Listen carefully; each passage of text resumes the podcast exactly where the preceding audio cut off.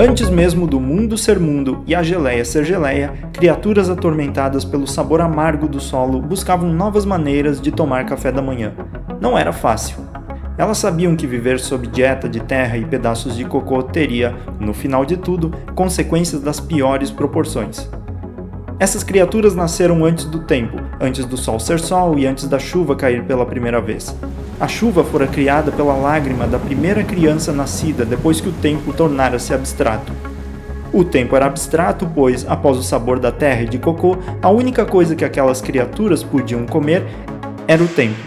Elas tinham muito tempo pela frente e, com o tempo, acabaram ficando sem tempo.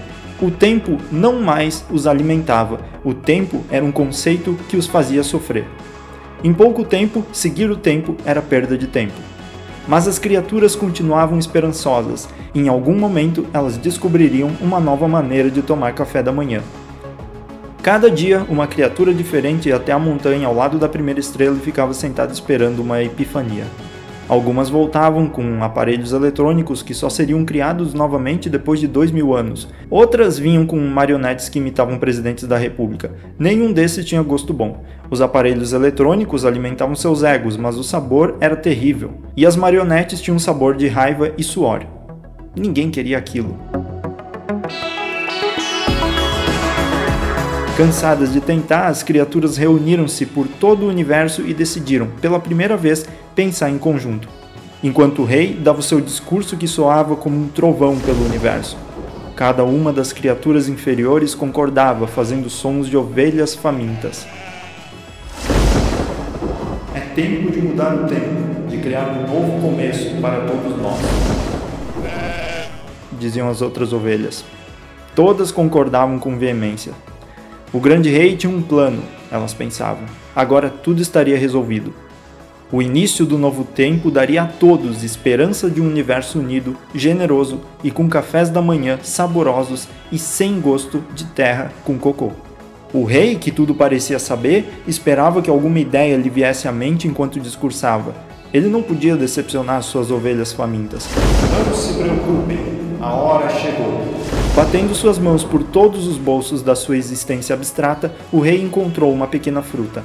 Uma fruta que havia guardado na virada do ano anterior. Sua sobrinha-avó, uma senhora que vivia usando um chapéu de crochê, lhe dissera uma vez que aquela seria a principal fruta da sua existência e que ele deveria guardar como se fosse sua vida. Ele guardou, mas agora não sabia o que fazer. Porém sabia.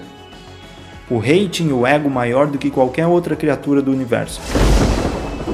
Veja, tenho em minhas mãos a fruta que mudará as nossas existências. Com o seu dedo munido com um raio, o rei apontou para a fruta que começou a ferver. Aos poucos, aquela pequena fruta transformou-se em um creme brilhoso e vivo. Era como uma pequena galáxia em suas mãos. O rei, curioso pela sua conquista, lambeu a fruta. Ao sentir aquele sabor, não pôde conter suas lágrimas, e um novo mundo se criou.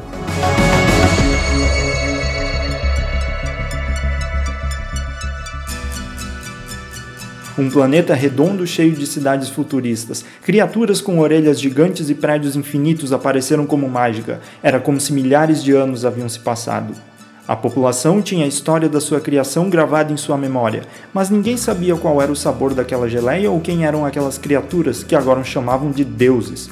Porém, em um momento muito estranho, em um dia não tão normal, elas sentiram um trovão no céu. Um trovão que nunca havia acontecido, como se fosse um presságio para dores futuras. Alguém de outro planeta havia entrado em Pangeia, o planeta da geleia.